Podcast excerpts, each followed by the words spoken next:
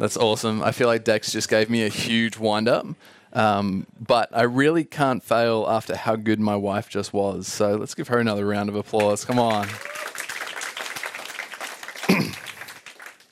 I do have a small problem in that I just managed to somehow close my notes because I never use tablet mode on my laptop and I decided to tonight. So I'm going to take a second to sort that out. But in the meantime, uh, my name is Daniel Hollett. I'm actually a financial advisor by day and I spend most of my time talking to various people about money.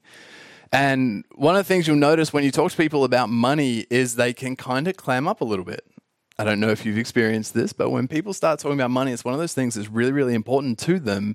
And if you start pushing and probing, which is largely my job, you find people will start to clam up and you find how closely people are uh, knit to their money and our hearts can be so knit to our money. So, uh, really quick question I want you to ask the person next to you if Pastor Dex quit tonight and he gave you the job, how much time would you spend talking about money when you're preaching? How many sermons out of, just call it a percentage, out of 100%, how many sermons would you spend talking about money?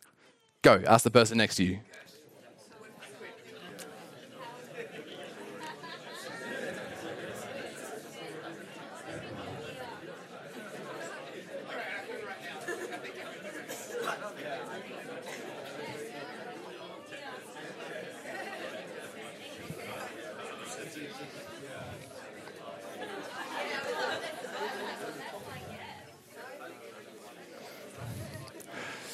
All right, by show of hands, who gave a number higher than 10%?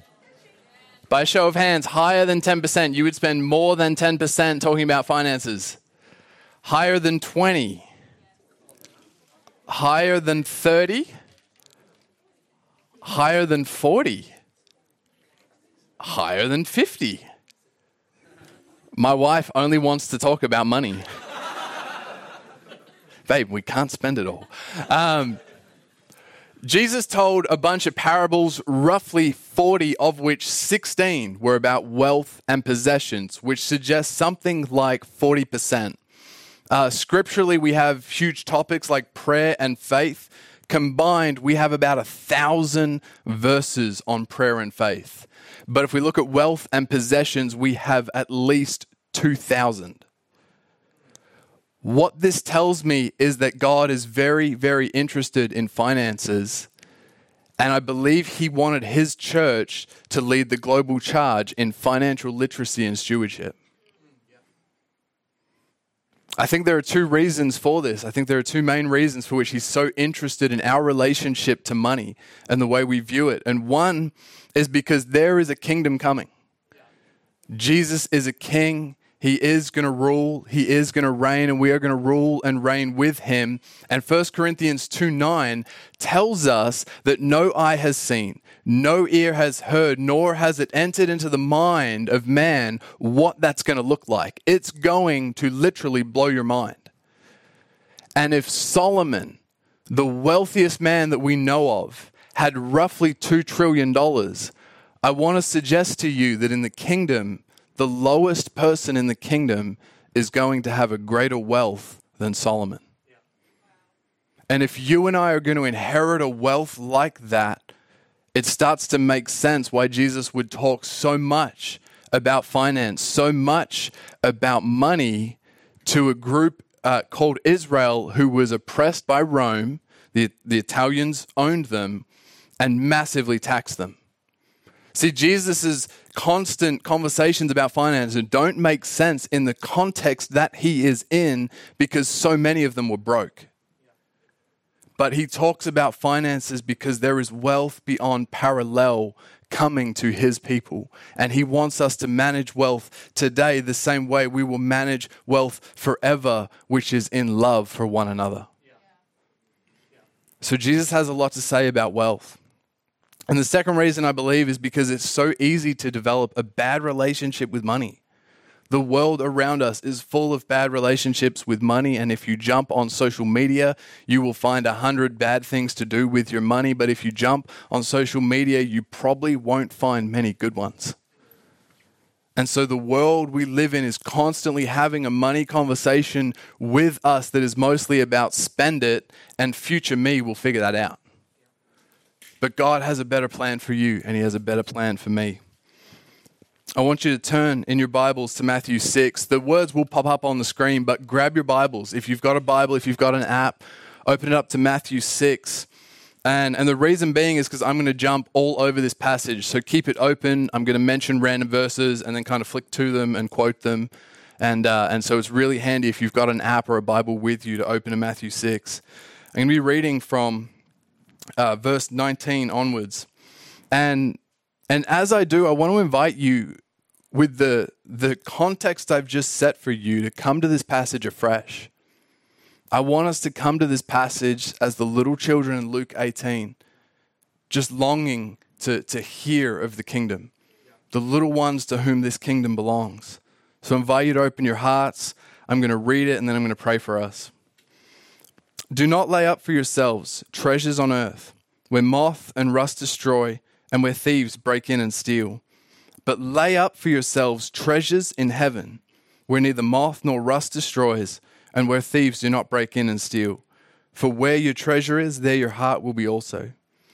The eye is the lamp of the body. So if your eye is healthy, your whole body will be full of light. But if your eye is bad, your whole body will be full of darkness. If then the light in you is darkness, how great is the darkness? No one can serve two masters, for either he will hate the one and love the other, or he will be devoted to the one and despise the other. You cannot serve God and money. Therefore, I tell you, do not be anxious about your life, what you will eat or what you will drink, nor about your body, what you will put on. Is not life more than food, and the body more than clothing? Look at the birds of the air, they neither sow, nor reap, nor gather into barns, and yet your heavenly Father feeds them. Are you not of more value than they? And which of you, by being anxious, can add a single hour to his span of life? So why are you anxious about clothing? Consider the lilies of the field, how they grow. They neither toil nor spin, yet I tell you, even Solomon, in all his glory, was not arrayed like one of these. But if God so clothes the grass of the field, which today is alive and tomorrow is thrown into the oven, will he not much more clothe you, O you of little faith? Therefore, do not be anxious, saying, What shall we eat? or what shall we drink, or what shall we wear? For the Gentiles seek after all these things, but your heavenly Father knows you need them all. So seek first the kingdom of God and his righteousness, and all these things will be added to you. Therefore, do not be anxious about tomorrow, for tomorrow will be anxious for itself. Sufficient for the day is its own trouble. Jesus invites us into a totally different type of relationship. He says the Gentiles seek after these things. They give their lives for these things. They pour themselves into work to earn money, to clothe themselves, feed themselves, and live life this way. But Jesus invites us into something different. He invites us into a relationship where our Father provides all of the things we need. See, both end up in the same position, but one does it through self slavery and, and enslaving themselves to their job, and the other does it through trusting in a good Heavenly Father. So earlier on in the passage, uh, Jesus mentions, he says, store up for yourself treasures in heaven. And he has laid out in Matthew 6 three key ways that we can do that. And it starts with giving. So Matthew 6 1 Beware of practicing your righteousness before other people in order to be seen by them, for then you will have no reward from your Father in heaven. Verse 4 So that your giving may be in secret, and your Father who sees in secret will reward you. Now, giving is one of the most awesome things you get to do as a Christian. It's also one of the most horrifying things you get to do as a Christian because it means your money is not your own. Giving is where, as Dex just mentioned, giving is where we get to uh, pour out back into the church and our local communities what God has given to us as stewards. And there's uh, really quickly, there's tithing, which is what we've been doing today. And, and roughly, it's something like 10% of your income given to God. Over and above that, there's also offerings where, for special reasons or causes, we give more. And then above that, there's giving to the poor and needy to look after those in our midst. And I love the idea of like the tithes being huge and the church gets to be filled with resources and staff and the offerings overflowing and we get to buy new buildings and do amazing things and the giving to the poor and needy and then the people in our community are looked after the way God would love to look after them. The problem is I have to give that money. I'd like to keep my money. I like nice things. I like nice clothes. I love travel. And if I want to live a life of giving, I have to trust a father who will see in secret and reward me. See, I remember when I was 17, I felt God asked me to give away everything that I had. At the time, I had just a little over $5,000 in my bank account, and I gave it all away. I was left with $10 in my bank account, which at the time I didn't think through because $10 is the worst amount you can have in a bank account because you can't withdraw it. ATMs don't let you. And, and I was in a foreign country, so that made it even harder. So I may as well have had nothing because I couldn't do anything with it. And uh, it was exciting. It was terrifying. I didn't really think it through, which was probably God's gift to me being young. Uh, but my need for God and my closeness to God went through the roof in that season because suddenly I couldn't look after myself. Suddenly I needed him to take care of me, and I needed my father who saw what I had done in secret to reward me. And when you're 17, what's the number one expense you have coming up? Food. No, no, that's that's the, that, I guess that could be the answer in an Asian church, but for for me, it was a car. I know, I know, your parents got your cars sorted. Asian church. Asian church, man. I got to get my stories right. The ones that are going to connect, the ones that aren't. Food, car, got it. Car.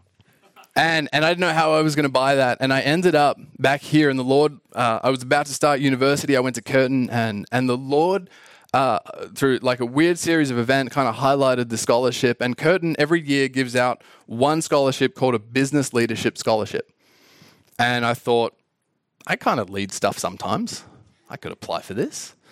Uh, didn't really think it would go that well. Didn't really think I had a chance. My parents encouraged me, and uh, one day I come home, and sure enough, there's this big wide envelope that's kind of shoved into the mailbox because they don't fit in mailboxes. And and I open it up, and sure enough, I've been awarded the scholarship. But I remember the day it dawned on me. The scholarship was for five thousand dollars per year for all three years I was at uni. See, my God, who sees in secret, rewarded me and provided far more than I needed. Yeah, it's a cool story. Praise God. The next part in uh, the next part in the passage I want to talk about is prayer. Uh, so Matthew six and following talks about prayer, and he, he his basic thing is don't be like the Gentiles because they just ramble. That's how they think they'll get heard. And he goes, But not so among you. You've got a father. You've got a father who hears, who sees, who knows what's done in secret and reward you. So instead of going to the street corners when you pray and yelling real loud, God, I gave away $5,000 and I need a car. He says, Go into your room, shut the door, pray to your father because your Father who sees in secret will reward you. Prayer is one of the most beautiful things on the planet. It can be as simple as just talking to God the way you talk to a friend. It can be as complex as taking any number of passages from the Word and praying them back to God, any number of the Psalms and praying them back to God. And it can be praying in groups and praying with friends and praying alone. And, and it's something I have given my life to. Uh, and over the last 13 years, I would have averaged something like six to eight hours a week in the place of prayer, worship, and the word. And, and so I want to encourage you, it will transform you. It will make you a brand new person. Talking to and gazing upon God is the best thing you could ever do with your time. And my God, who sees in secret, rewards. And I wish I could tell like longer stories, but I'm cautious of the time. But my wife is the Lord's reward for me in so many ways. Um, that's it. better than what I thought I wanted in a wife, more amazing than what I thought a wife could be. She is awesome, and she is the Lord's gift. For, for years, I wanted a wife and never felt the Lord kind of highlight anything. And, and then all of a sudden, He dropped this little angel into my life. And uh, no, for real, two, two weeks into dating, I told her I wanted to marry her. I said, You're it. I'm done. Marry me. She didn't run away, so that was a good start, and here we are. uh, one of the other passages, switching from prayer now, talking about fasting. And fasting is not very fun, uh, but it basically involves sort of the opposite of self in one way or another. Where in fasting, we either don't eat for a while, or don't drink for a while, or we skip a meal, or we uh, break away from doing something normal to set our heart on God. And the, the short and sweet of fasting is it sucks. There is no, I've never heard anyone go, man, I just love fasting. I just love it when I don't eat for three days in a row and I can't think straight and I'm really tired and all I want to do is eat. And one of the weird things that happens, uh, uh I've not experienced this because I'm not game to do it, but I have multiple friends who have done the 40, 40 day fast um, on either water or juice. I have a bunch of friends who have done it. And uh, what happens is your sense of smell as a survival mechanism goes into overdrive, like a little bit like a pregnant woman. Um, just similar kind of analogy. But your sense of smell goes into overdrive, and you can smell food hundreds of meters away. So not only are you trying to not eat, your body is desperately telling you, "No, I want food. I'm going to die." and somehow this is a good idea to God. Somehow, Jesus in this passage, he actually says, and when you fast. It's not even an encouragement to fast. He just goes, and when you're doing that thing that you're supposed to be doing as followers of Jesus, when you're doing that, I want you to wash your face. I want you to anoint yourself with oil. This is what he says in the passage. Basically, have a shower, put deodorant on, and look happy, is, is the essence of what he's saying because it's this same reality. He's going, don't do it to be seen by people. There's a hidden life in God I want for you because your Father wants to reward you. And He wants to be the only one that sees if you're doing it for Him. And when you do it for Him, there is great reward coming. My uh, short version, trying to keep my story short, but uh, I'm loving being married into an Asian family. And we went out for family dinner one time, and it just reinforced to me how fasting makes people feel. But we went out for family dinner to a restaurant that we refused to ever name again. After about five minutes, we finally got seated. Roughly 10 minutes after that, they came and brought menus and offered us drinks. And so people are already a little bit cranky because it's taken so long. Uh, about 10 minutes after they took our drink orders, we still didn't have drinks and no one had come to take our orders. And you're all Asian, so you get this, but the hands are going up from the table, right? Hey, hey, I'm hungry. And, and so finally, some drinks start coming out, and we're going, hey, we got some kids. They need to eat. They're just going to be grumpy. And, and so they finally brought some food out for the kids. They take our orders for food about a half hour after we got there. And then we literally watched this is no word of a lie we watched as food came out of the kitchen, which we were unfortunately seated close to. But food comes out of the kitchen, past our table to someone else. Food comes out of the kitchen, past our table we see this other couple get seated next to us, and, and sure enough, their drinks come out, and then their food comes out. And at this point, Father Bear in my new family, he's not happy. and and it was it was uh, it was an interesting experience for me. Um, but it just reminded me. Eventually, we got food. It was about 45 minutes after they took our orders. Uh, the the walk off was happening. The family had had enough. Everyone stood up and they go, "Oh, it's okay, it's okay. We've got your food." So I'm not sure if that was coincidence or what, but we finally got our food. But this is the reality of what fasting stirs up in people, and that wasn't even intentional fasting. That was just bad service. But fasting stirs up all kinds of emotions in us, and, and really what it does is it positions us for the truth of God to go deeper. And God wants to reward us in that place because there are no natural benefits of fasting. You literally waste away. That's, that's what happens. Your body will go into starvation mode and you will waste away. And somewhere in the midst of that, God is saying, I am your father and I will reward you. I am your father. I will take care of you. It's okay. You can trust me with your body. You can trust me with your energy levels. You can trust me with the work you need to get done. My Father who sees in secret rewards me. And so Jesus would go on to talk about you cannot serve two masters because there's this one master that pulls us in this direction called money, and another that pulls us in this direction called God, our Father, who we can trust. And funnily enough, from the outside world, both can look very, very similar. Now, none of us would suggest that we worship money right? Like, I hope none of you have a little shrine at home with a $50 note laid on it and going there bowing down. I mean, I've seen the little cat thing. I don't know what that's about.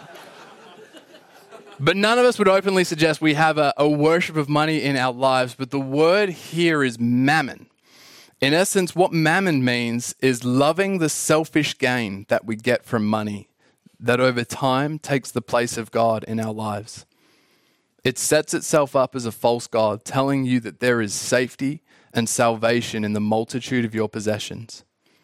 It's no wonder that many wealthy rulers throughout history thought of themselves as gods. A right relationship with money, where we trust our Father who sees in secrets, will pull us towards love and selflessness. Mammon will pull you towards greed and selfishness. Now, what's the big problem with all of the things I've just said to you? What about me? How am I going to build the life I want to build if I keep giving my money away and I keep sacrificing time to spend in prayer and I keep sacrificing food and energy and happiness and comfort by fasting? What's going to happen to me? When we do those things, what we realize is that we have to trust God. See, it's not a case of God saying, I'm trying to destroy you, so I'm taking everything away from you because you're bad. It's actually a father who's inviting you into far more than you realize because he is far better than you realize. Yeah. See, when we operate at our full capacity, it can be really hard to figure out did I do that? Did God do that? And what happens over time, and uh, if you read Deuteronomy 8, God actually says this when he brings Israel into the promised land. He says, You'll get there, and I've made an amazing land for you. It flows with milk and honey. And what will happen is you'll build cool houses, you'll have lots of money, and then you will stand and say, I did all of this. I'm the best. Who needs that God that brought us out of Egypt? And that's the challenge of our own hearts. When we build something, we end up in the same position as those wealthy rulers of old who thought they were gods, and we turn our heart away from God. But God wants a heart that is turned to Him, that through willing sacrifice enters into partnership with Him, where it becomes abundantly clear there is something greater in my life than just the work I'm putting in. Our Father is inviting us into a partnership with Him. See, you and I have potential outside of God, right? We're not like people who just can't do anything. If we really wanted to, if we wanted to run some amazing event or, um, you know, put on some great stuff for our community, we could do those things. We actually have a potential outside of God, but it's limited and it's capped. And our Father is actually saying, do a little less and let me do a whole lot more. There's a partnership he's inviting us into that I call the God potential of life. It's the God potential in your work. It's the God potential in this church. It's the God potential to take you way further than you ever thought possible. After all, isn't that how so many of the Bible stories go? Like Joseph and Daniel. They were enslaved in Egypt for Joseph and Babylon for Daniel, yet somehow in their slavery, they end up effectively the prime minister of those world superpowers at the time. It would, it would be similar to ending up as, as Trump's right hand man right now, the, the global superpower. Don't worry about it, the fact is Trump. but the global superpower of the day, like ending up as his most trusted advisor. God takes these people who were enslaved, Joseph sold by his brother, Daniel loses his family and has three friends, and he takes them and puts them in the most prominent position in the world at the time. Gideon has to go to battle and he's got about 30,000 troops against like 120,000 and he's stressed. So he goes and talks to the Lord and the Lord goes, Sweet, let's get rid of some. And he's all like, I don't think that's going to work. And God breaks it down from 30 to about 20,000. And Gideon's like, All right, sweet, Lord, are we ready to go to battle yet? Because now I'm feeling stressed. And, and the Lord goes, No, no, not yet. I want you to just go through this little test and we'll see how many make it through. And it gets down to about 10,000. And he puts through another little test and they end up with 300. And he goes, Gideon, good news. 300, we got this. And they go to war against 105,000 and they win in partnership with God. This is what the Lord is inviting us into. And I could tell you like, like 50 biblical stories, you know, where this is the same thing that happened. God whittles someone down because he wants to do far more in and through them than they could do on their own. And the last story I want to tell is a little bit of my own. It's nowhere near as epic, but it might be a little easier to relate to to help help give you some next steps. I'm 29, married to an amazing woman. I'm building a business, ministry, school, and a few other ventures. I'm a busy guy, and by the grace of God, I get to be involved in some incredibly cool things. But every Friday morning, you will find me sitting in a little room in South Fremantle with anywhere from one to ten other people, and we seek the Lord. Usually, I'm there from about 8 till 12, and as I mentioned earlier, I've been doing this since I was 17. I give up my time to seek the Lord. And the job I have as a financial advisor, I only work four days. And, and I've done that for as long as forever. Last time I worked full time, I was 17. And, and it's been an invitation from the Lord to live less so that He can do more. There's also been a lot of times in this process where my work and my career and my own progression have had to come second to seeking God's kingdom and partnering with Him.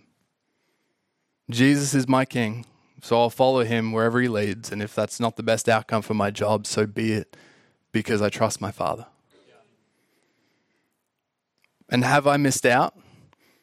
As someone working four days should?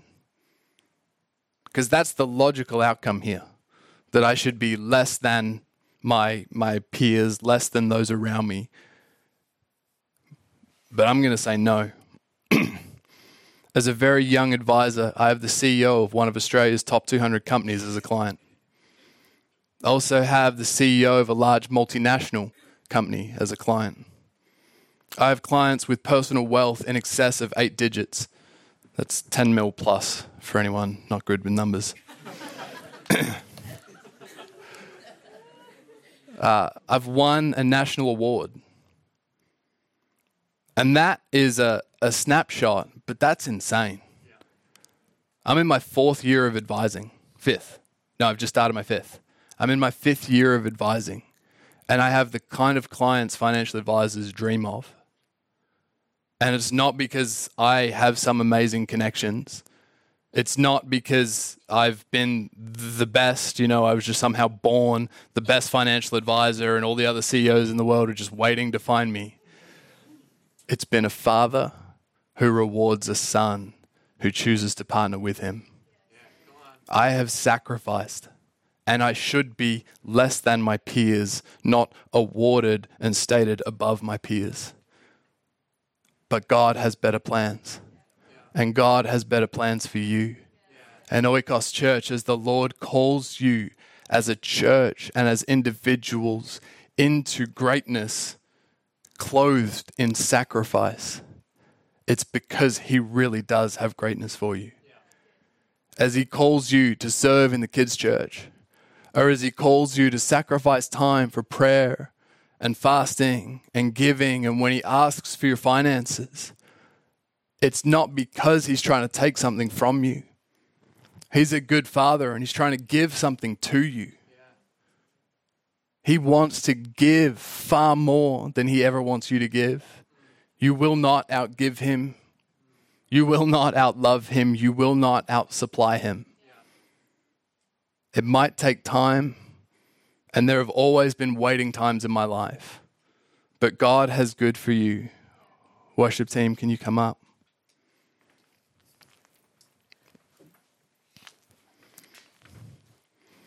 So, Oikos, my challenge for you tonight is for you to become kingdom seekers, to give, to fast, to pray, and to create a space for partnership with God. To embrace weakness as the place where God will meet you with His strength. To seek first the kingdom of God, believing that you have a good Father who will take care of the details of your life. That as you pursue Him in your studies, partnering with Him in your day to day, living for His glory in your workplace, living for His glory in whatever situation that looks like. That as you give up of yourself, He will add to you His unbelievable God potential. You can trust Him when He asks for your time. You can trust Him when He asks for your strength.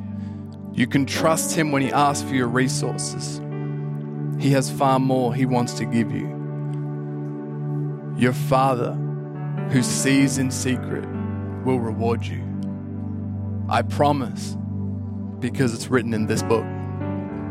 And I know Him, and I've lived it, and I can't wait for another 20, 30, 40 years of living it. So, tonight, as we close out, I want to invite you to enter into the partnership of God. And I believe that there are some of you in this room the Lord's been speaking to, and He's been asking for things. Even tonight, He's been inspiring your heart for that place of partnership with Him. And if that's you, as the, the worship team's just going to sing and play, I want to invite you just to, to make your way up the front, and I'd love to pray with you. And for those of you who, who aren't, who might be feeling stirred but not, not anything specific, I want to encourage you to ask the Lord, Lord, how can I partner with you? In this season, what does it look like? What can I give up and in faith cling to the God potential you want to bring? Cling to the Father who sees in secret and rewards openly. Lord, what does that look like in my life? So I'm going to close in prayer. These guys will take over. And if you would like prayer, I'd love you to come forward. Father, we declare tonight that you are good. Father, we declare over this house that you are good, that all your ways are just and true, and that we can fully place our trust in you. Lord, that in the tension of giving, in the tension of sacrifice, in the tension of what about me, we can let go.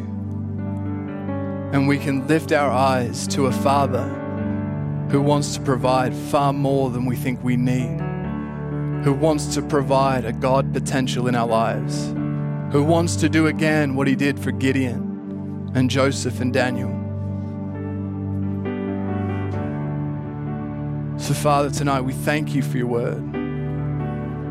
We praise you for who you are. And we invite you to move in this place.